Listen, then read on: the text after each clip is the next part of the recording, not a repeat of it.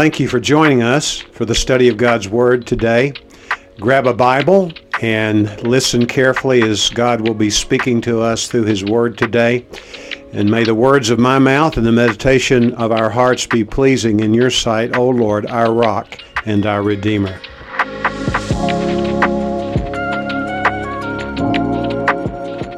In my mind's eye, I had a picture of myself in the scene where Christ was visited by the Magi. And you know what the scripture says about their response when they saw him. The scripture says they worshiped.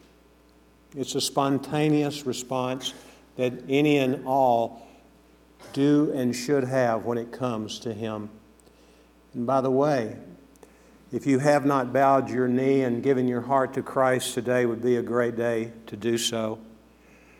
The reality is that at the name of Jesus, someday every knee will bow and every tongue will confess that Jesus Christ is Lord to the glory of God the Father. So may this day be a day that will move us ever closer to that day when we will be fully committed to our Lord and Savior, Jesus Christ. Would you join me in prayer? Oh Lord, we thank you for coming for us, calling our names, then taking our place that we should have been in to be punished for our sin. And then, having been buried, you were raised from the dead to cinch our salvation. We thank you, Lord. Now we ask that you would help us to understand what you would have us to know and not merely know, but to apply in our lives today from this passage from the letter of Paul to the Galatians. We ask this in your name. Amen. This passage of Scripture, I am not good at giving titles to sermons, but if I were to give a title to these four verses that we're going to look at, is it would be this We have been born again to be fruitful. Notice I said born again. When we first came into this world, we were bereft of anything good. The Bible says in the book of Romans, there is none good, no, not one. There is none who is righteous. There is no one, believe this, no one who seeks the Lord. It's only by the work of God in the person of Jesus Christ, with the assistance of the Holy Spirit, that we come to know God. And today, as we think about the fact that we have been born again in order to be fruitful, I'm going to back up a little bit and get nostalgic with you. Many of you will know the name Steppenwolf. I was not a great fan of Steppenwolf, but I began to do more than tap my foot when I heard Born to Be Wild in 1968. Well, the story of that song, and I couldn't find for sure, but I, it was linked to the movie Easy Rider. And we know who the stars of that movie were two men, both of whom are no longer with us and the first Peter Fonda, and then Dennis Hopper. They got a deal done with selling cocaine in Southern California. They got on their Harleys and they began to move eastward. As they moved eastward, they were looking for something that they did not have. In fact, one pundit said they were looking for spiritual truth. But they were looking in the wrong place, unfortunately. And as they moved their way across the country to the southwest, probably through Texas, if I remember correctly, even, even further to the east in the south, well, these men were met with disdain because of the way they had their hair, and it was really not short compared to today's hairstyles for men. But nevertheless, they met a certain degree of bigotry toward themselves and rejection. And then they ended the movie by talking to each other, and basically they say to each other, We got to leave America if we're going to find what we're looking for. Well, that's not true. Not because America's any better than any other nation, but it's not true because the Lord is everywhere. He's omnipresent. And He works in the hearts of people all over the world to initiate their new birth so that they can know God and have the potential of being fruit bearing people. So, how does this text teach us that we can fulfill our destiny of being fruitful? Well, first thing we need to pay attention to is that we have to avoid being deceived. Look at verse 7 of Galatians chapter 6. Do not be deceived. Just stop right there. A more precise translation of this command stop being deceived. We have within us, if we know Jesus Christ, the power not to be deceived. We do have an adversary, the devil. Among other ways he is described in the New Testament is in the book of 2 Corinthians 11 14, where Paul writes that Satan disguises himself as an angel of light. And was he ever more in character than in the Garden of Eden? Remember how he came, and the scripture says that the serpent, in the form of the serpent, the serpent was the most beautiful of all the creatures in the garden. And what did he do? he set out to deceive Eve. She took the bait, as did Adam, and you know the rest of the story. All the descendants of Adam, with the exceptions section of Jesus, in the sense that Jesus is the second Adam, were people and are people who are in need of a Savior because we are sinners. Stop being deceived. Know your enemy. One of the key elements of being successful in any kind of battle is to know your enemy. Would you agree with that? And so we need to know the wiles of the devil, the schemes of the devil. We need to know his mode of operation. And I encourage you to do a review on that at your own leisure. But in addition to that, and the people that I'm going to mention now were certainly emissaries and are, uh, let me use the present tense, emissaries of the great deceiver. In 2 John, verse 7, the Bible says that there are many deceivers who have gone out from us. This is in the first generation of believers. They were sent as undercover agents, as it were, into the fledgling church, the first generation church, and they keep it up. So we need to be clear about who the deceiver is with a capital D, and also his little deceivers whom he sends out. False teachers, people are false prophets. So, how do we know? Well, this text does not say how we know, it assumes that we would know. Here's how we know the Bible says that Jesus is the way, the what? Truth, and the life. Jesus is the truth. How do we know about the Lord Jesus Christ? Well, we know because the Word of God witnesses to him. Perhaps you know that in the book of John, verse 35, chapter 5, verse 39, Jesus is talking to some of his enemies, and he says, You search the scripture because you believe that in them you have eternal life. And it is these scriptures who bear witness to me. The Bible, and he was talking about the Old Testament, by the way, the Old Testament, the New Testament, from beginning to end, witness witnesses to the person of Jesus Christ. The truth will set you free, Jesus says. And he's talking about himself, but he's also talking about the Word. But there's one other element that I need to mention in this regard. Jesus, in describing the Holy Spirit, describes him as the Spirit of truth. How did we get the Bible? We got the Bible by the work of the Holy Spirit. In the last two verses of 2 Peter chapter 1, the Bible talks about how the Spirit of God moved in the prophets' minds and hearts, and they were moved to record what was being taught them by the Spirit of God. Now, let me briefly pause, take a little side journey, and let you know this that the writers of the Scripture were not robots.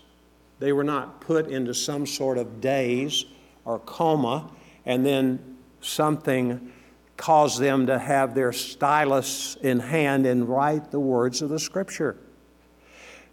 We know God used men and women to write the Scripture of God, to encourage us, and to help us to know and to help us to avoid being deceived. If you get nothing else from what I'm teaching today, I pray that you will get this. You will up your ability to not be deceived and be fruitful as a consequence of that if you become a woman or a man of God who is committed to read and listen for the voice of God as you read in the Word of God. Avoid being deceived. Actually, the phrase means stop being deceived. And so we need to say to ourselves, Stop it, Mike. Get into the Word of God so that you will know your enemy. More importantly, that you will know the one who empowers you to overcome the enemy through the truth of God's Word. Here's the second thing that surfaces quickly in this passage of Scripture. In addition to avoiding being deceived, we must be wise farmers. And you said, You got the wrong person, Pastor. I'm not a farmer. I'm not the son of a farmer, uh, the son of a grandfather, grandfather of a farmer. Well, this is what I would call, and this is not unique to me, nothing I'm saying probably is unique today, thank God. But the scripture, in this passage of scripture, talks about the law of the sower, and Jesus and Paul lived in what we would call an agricultural or kind of culture. And so this would have resonated very much with virtually all who would hear this read or read it when it was first coming to them. And we must understand this from a further look at this passage of Scripture. Look at verse 7.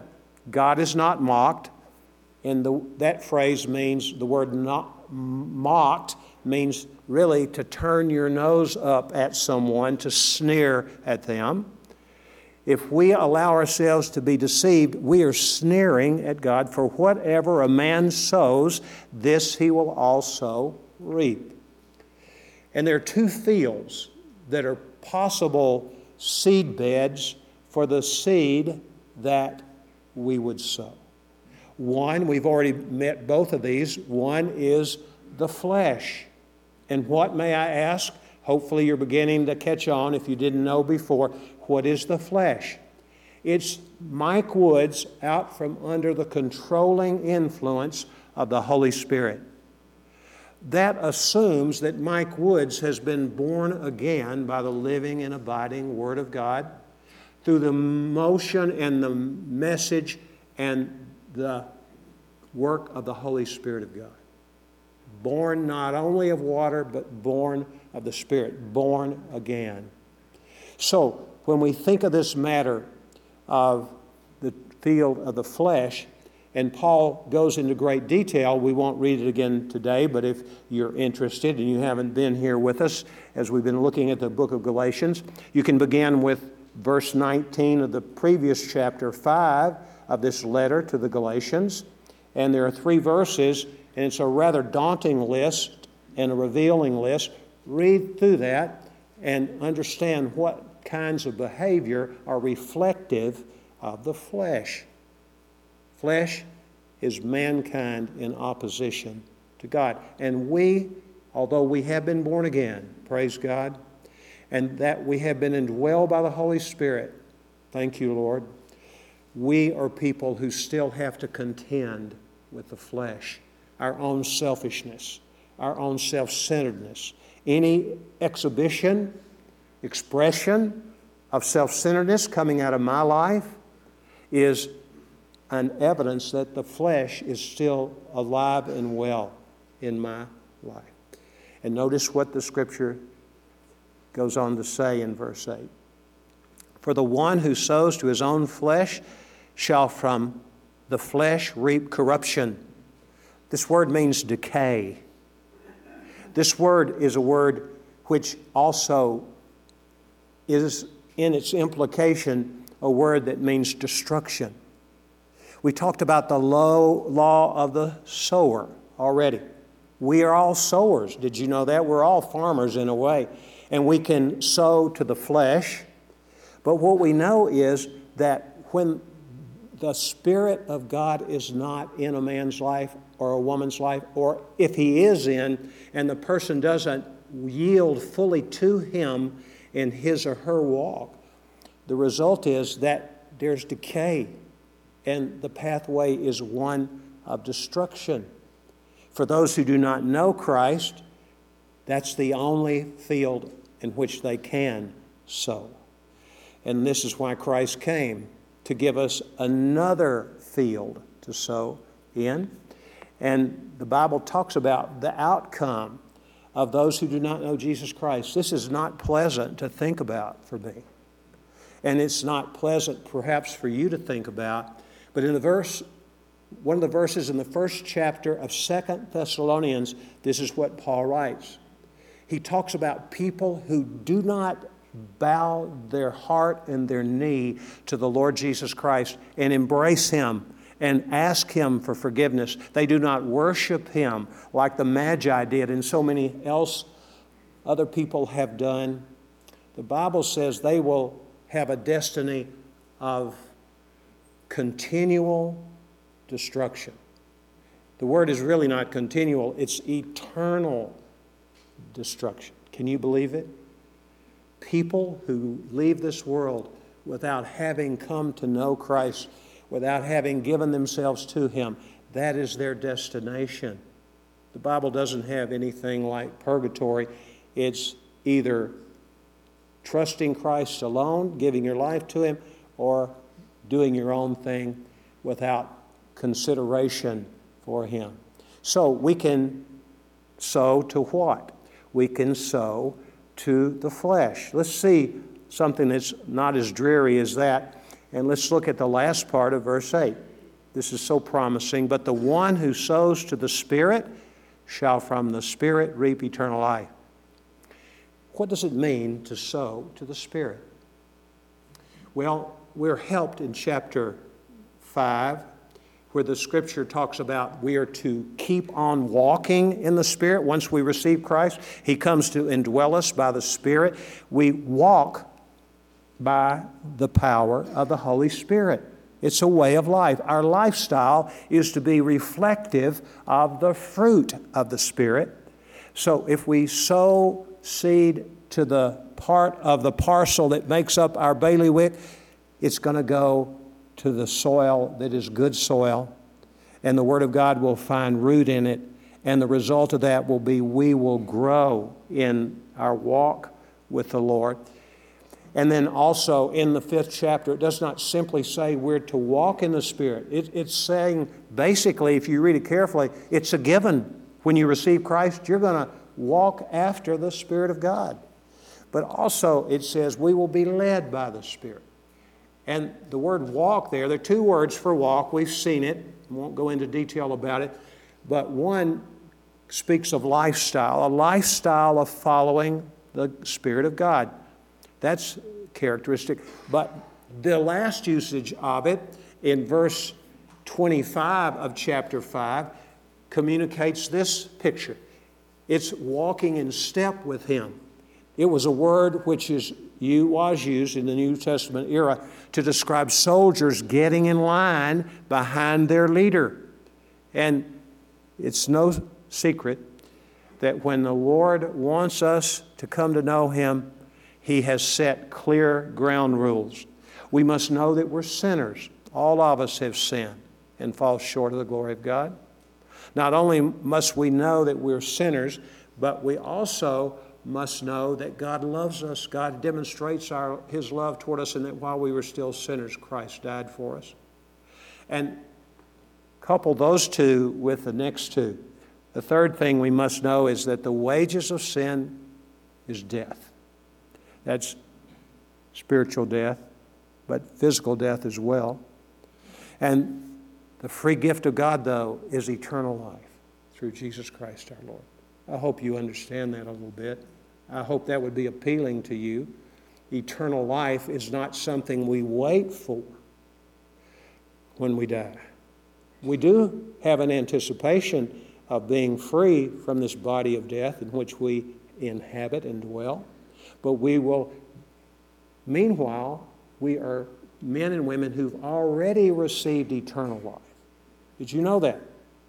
We already have received eternal life through our Lord and Savior, Jesus Christ. Remember, He's the truth, He's the way, He's the truth. What else is He? He's the life. So He lives in us. And the Spirit is not only the Spirit of truth in Romans chapter 8, verse 2.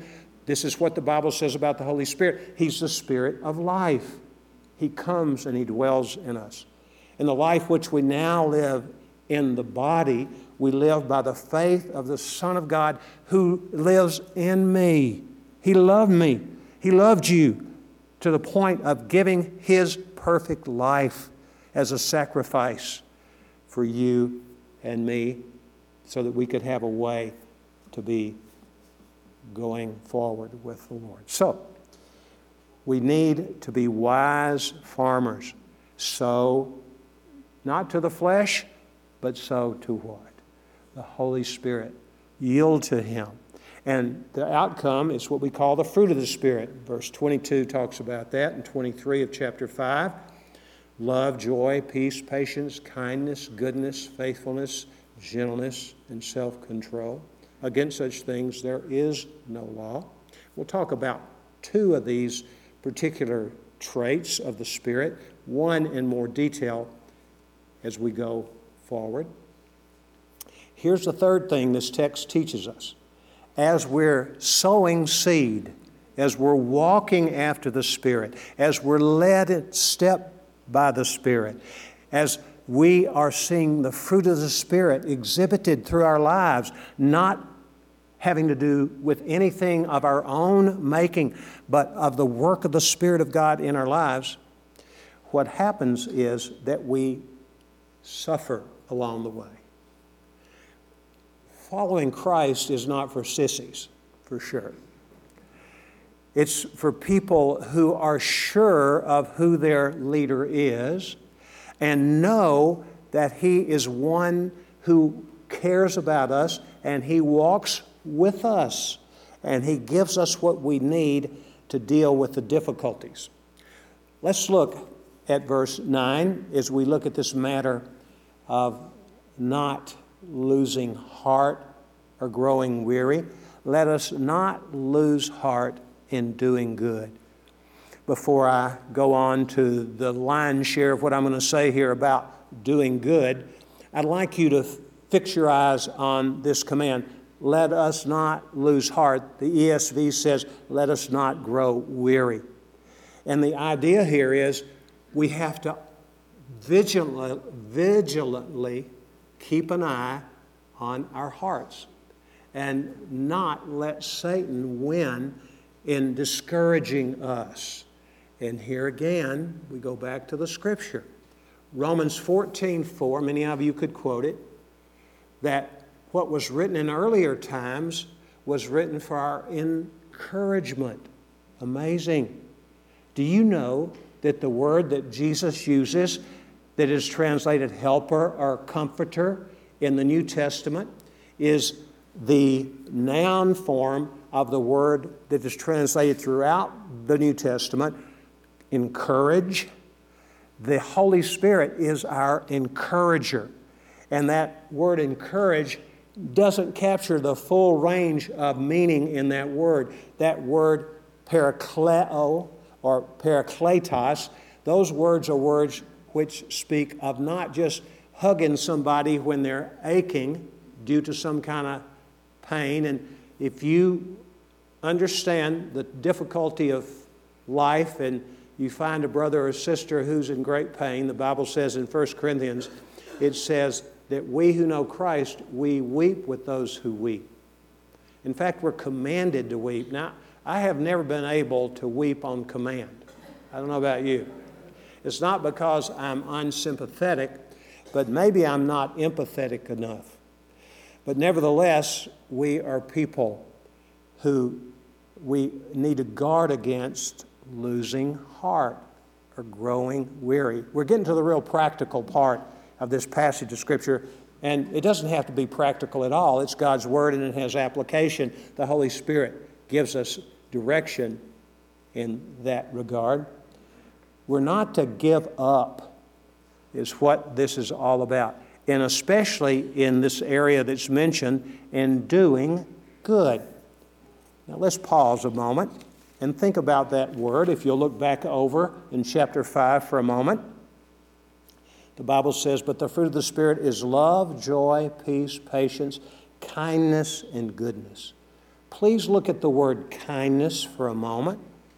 Kindness is a sincere desire for the happiness of others. Holy Spirit wants you and me to be joyful. He's already said, as he inspired Paul to pen these words, joy is the second evidence of his presence in our lives. He creates joy. He is one who is kind to us. When we know Jesus, we're going to be kind to people. We want to show a sincere desire for their well being. Happiness, I don't quite like that word because happiness means everything is going the way I want it to go. Right? My circumstances are good. I, I don't have any outstanding debts. I, I have good health. The last checkup I went to, I got good health. As my kids are doing well, their kids are doing well. Everything's going great. But this idea of happiness is needing to be in the context of what God would consider happiness, in the place of joy. How frequently do we see in the scripture where people were in dire circumstances, and what do we find them doing at times? Rejoicing in the Lord. The Bible says to us, Rejoice in the Lord always. I will say it again, rejoice. Let your gentleness be evident to all. Here's how we can rejoice always the Lord is near. Do you know, if you know Jesus Christ, He's not some distant deity. He's one who lives in you. He's near. Nothing that happens to me or you, if we know Christ, goes without His notice, and even more, without His permission. He allows us to have trouble because He knows that we will not grow into His likeness were it not for some trouble in our lives. Do you know that you were created in Christ Jesus, to be conformed to his image? Do you also know, if you do, you know this, if you don't, it's going to help you a lot. God causes all things to work together for good. Get that? For good. There's that word. For the good of those who are called by Him and love Him. That's amazing. Goodness.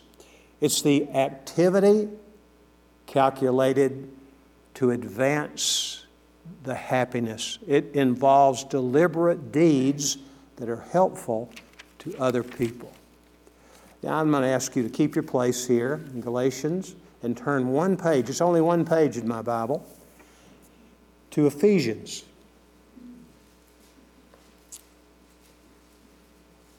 Verse 4 of chapter 2 Among them, talking about sons of disobedience, we too all formerly lived.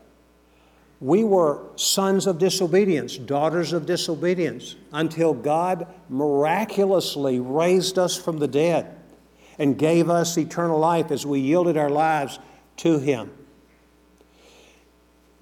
The scripture goes on to say they formerly lived in the lust of their flesh, indulging the desires of the flesh and of the mind, and were by nature children of wrath, even as the rest. But, I love those insertions of that adversative, don't you?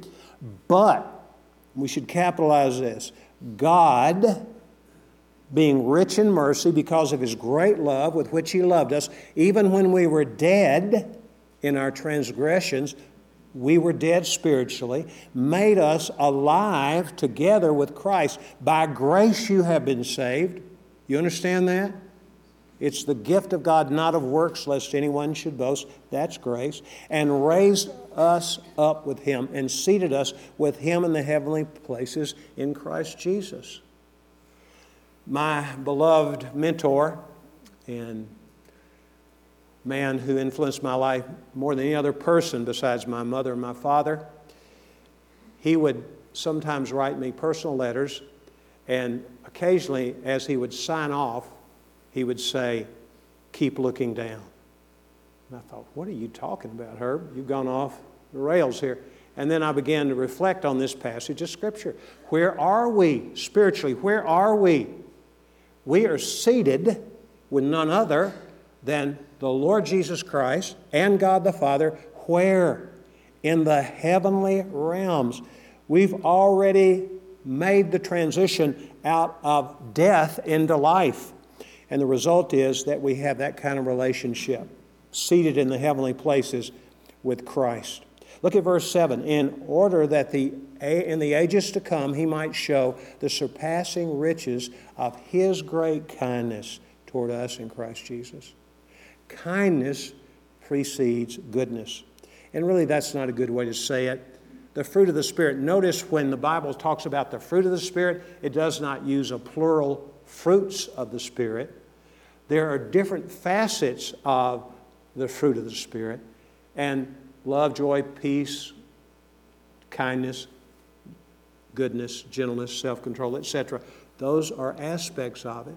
But kindness and goodness are like sisters. Kindness re- results in goodness. So turn back over again to our main text here. And look at verse 9 again. Let us not lose heart in doing good, for in due time we shall reap if we do not grow weary. So then, while we have opportunity, let us keep on doing good, is really the best translation to all men, and especially to those who are of the household of the faith. Well, goodness, we've already looked at it, but let's look at it one more time. The activity calculated, that means you put some thought into being a person who represents the Spirit well by taking the goodness that He has implanted in you and passing it on to advance the joy, happiness that goodness involves. And it involves goodness, deeds that are done. I'm going to ask some questions of this text, but also of other places in the Bible, to help us to know how to go about doing this good. We have the power within us. It's not something that is foreign to us anymore. We are no longer aliens to the fruit of the Spirit. Now we are the depository of the Spirit's fruit. So let's begin by asking this question the question is when? And by the way, the Bible is clear all the time. All the time we are to be able to be good. How do we know that? Because verse 9, and let us not lose heart. And the phrase not lose heart is a part of a translation that could be, well, never losing heart. That's the idea here. Never losing heart. So there's not a time in my life that I am not to be a man who is looking out for opportunity to do good to other people. And after a while, it ceases to be a thought here and there. I'm talking about being kind and good. But the longer we walk with the Lord, it becomes second nature to us. It's His nature in us. We have that presence of the Spirit of God, and He works in our lives. So, when? Well, all the time. When we have opportunity, more specifically, look again at our text, verse 10 since then, so then, rather, while we have opportunity, that would imply there might come a time when opportunity is scarce. So we always need to be people, if we know Christ, the Spirit of God lives in us, looking for those opportunities. And here's a question that was raised in my mind as I was preparing this message What do I do if I become weary? Do not let your heart lose the power of the Holy Spirit. Don't fall into weariness. Well, let me give you some suggestions that have been helpful to me. This does not mean they will be helpful to you, but some of them might. Because it does get weary, doesn't it? The Christian life is, someone said, the problem with the Christian life is that it's so daily.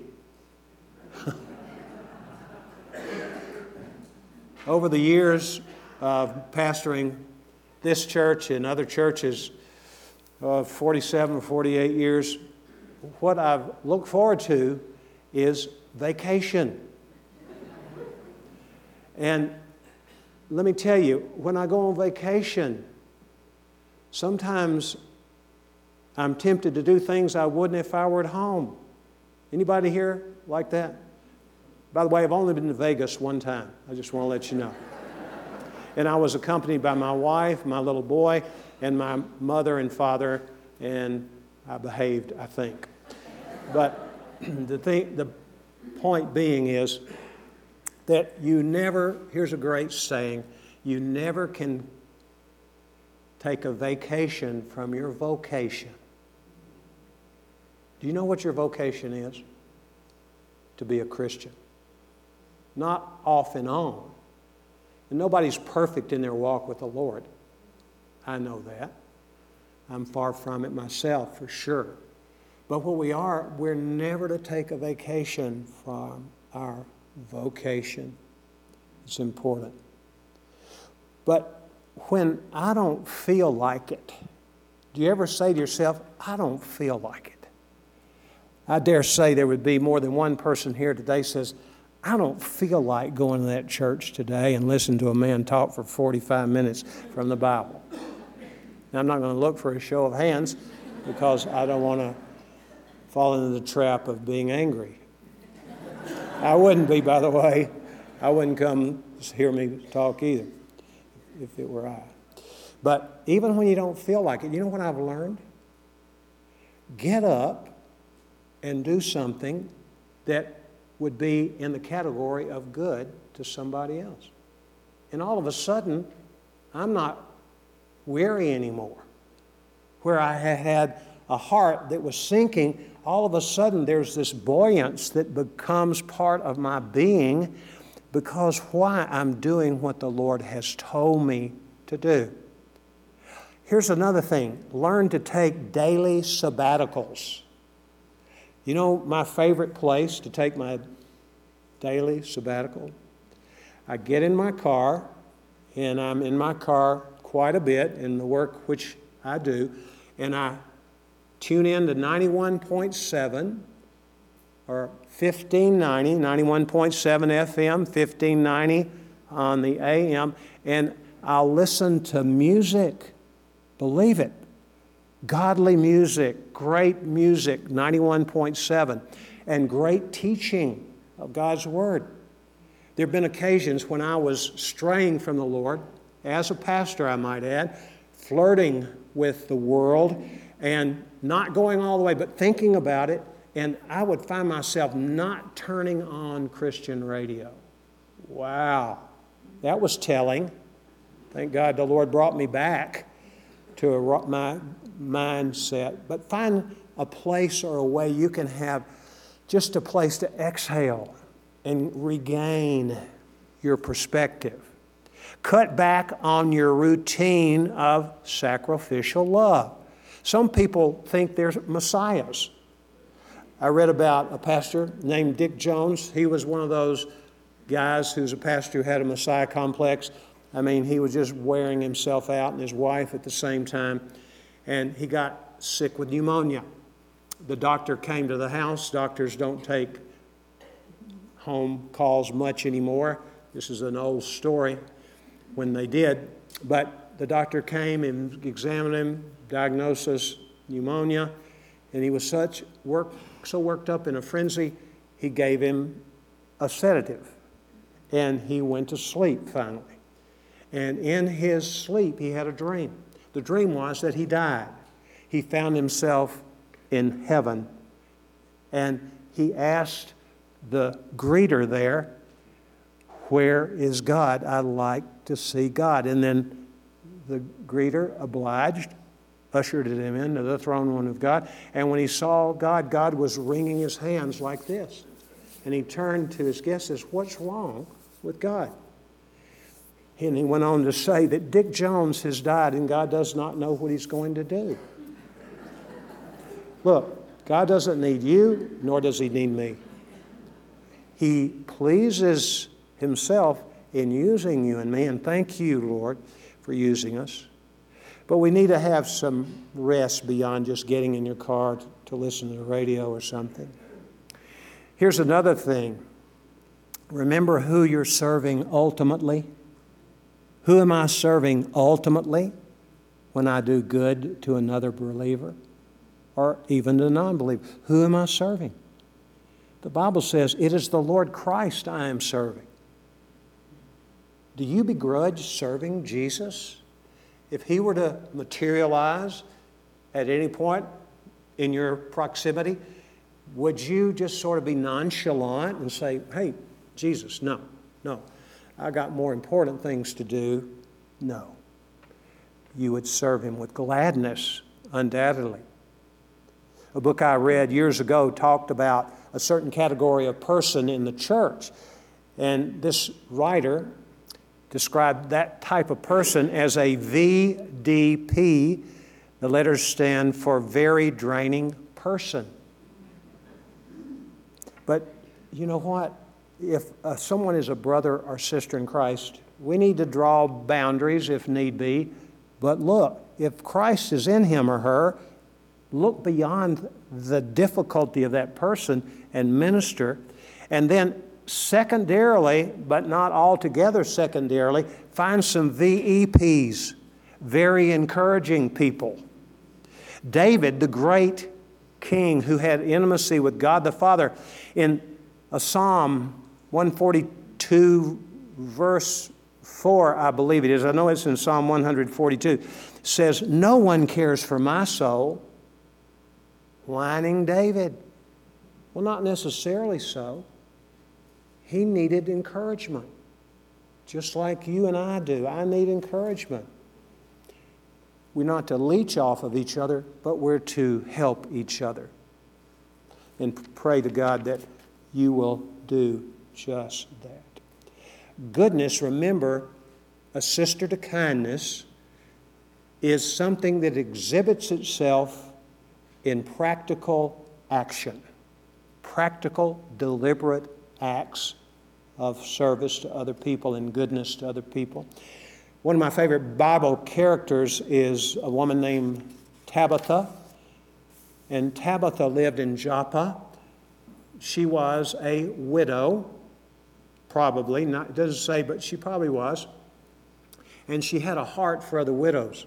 She was a person of means, evidently, and she would gather widows who had no husband around her. They were widows who evidently were members of the Church of Christ in Joppa, and she would make dresses for them.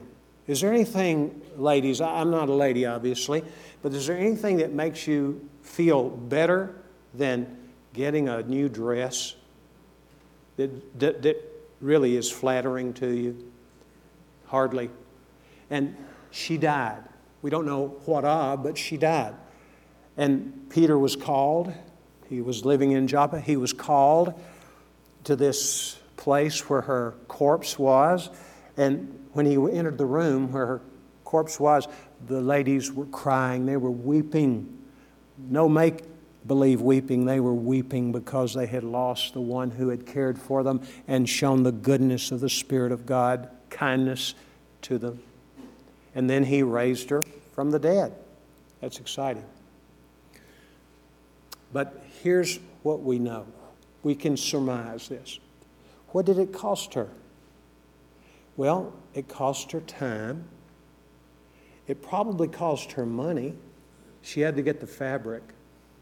It cost her talent, and she may not have been by nature a natural seamstress, but she took what she had learned about making clothing and how to fit the clothing on the individual that she was used. This was a great woman of God. Go look again at Ephesians chapter 2 for a moment, verse 10. For we are his workmanship, that would be God's, created in Christ Jesus for good works. The Lord created us for good works. When Jesus was approached about what a good work is, he says, it's one that is belief in God. It's something that's not about your doing, it's about that which comes out of your trusting in the Lord to be used to help others. And God prepared those good works beforehand. When did He prepare them? If we were to go to Psalm 139, we would see He prepared them before we were ever conceived. He knew the day, this day, December the 3rd, 2023, you would be alive. And if you're a child of God, a Christian, a follower of Christ, then you would be a person who would be a person that God has designed to do some goodness today as you depend on the Holy Spirit and kindness and exhibit the other aspects of the work of the Spirit also. Well, I'm going to talk quickly now about how we're to do it. I'm going to hit these quickly.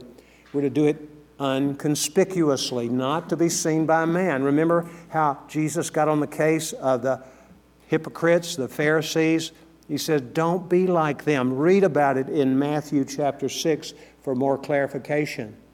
Urgently, Jesus says in John 9 4, we must work the works of him who sent me while it is day. Night is coming when no one can work. Do you understand? We're catapulting quickly, I believe, to the end.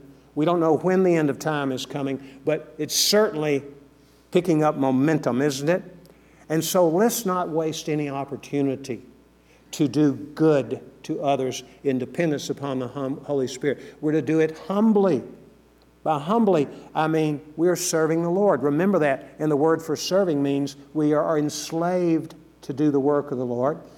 In Zechariah 4:10, the Bible asks this questions: Who among you despises the day of small things? I know there are people here today who would turn their nose up against certain assignments. I don't have anyone in mind, but I'm sure in a crowd this large, I know because I've had the same thought process in my mind at times, just sort of lift up their nose and say, mm, Not me, not that.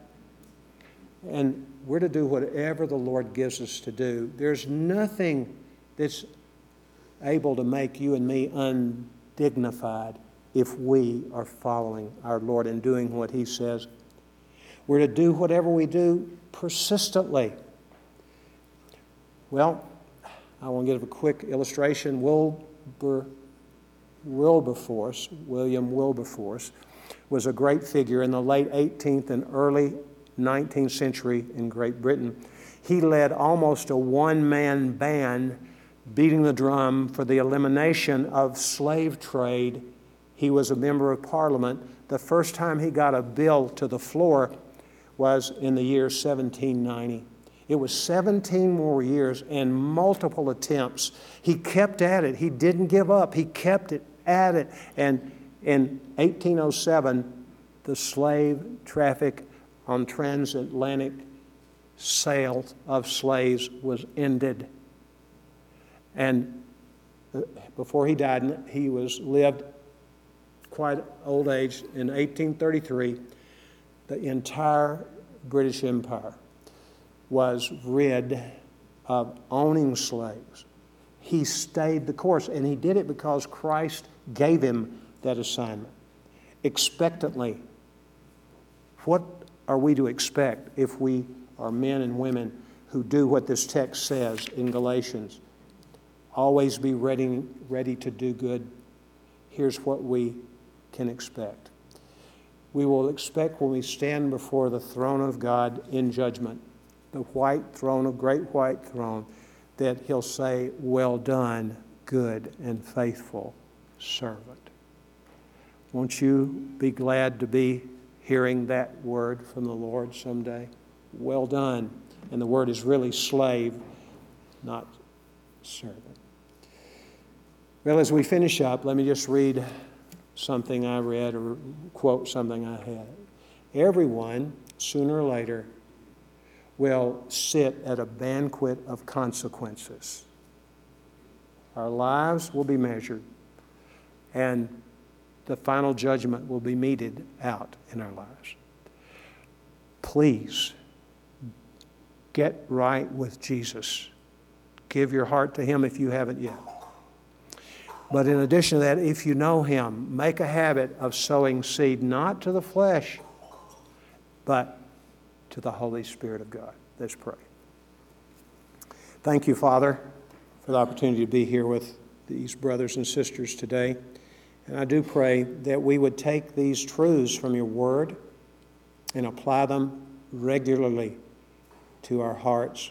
May we become a spirit led people and a people who are full of goodness because we are full of your Spirit. We ask this in Jesus' name. Amen.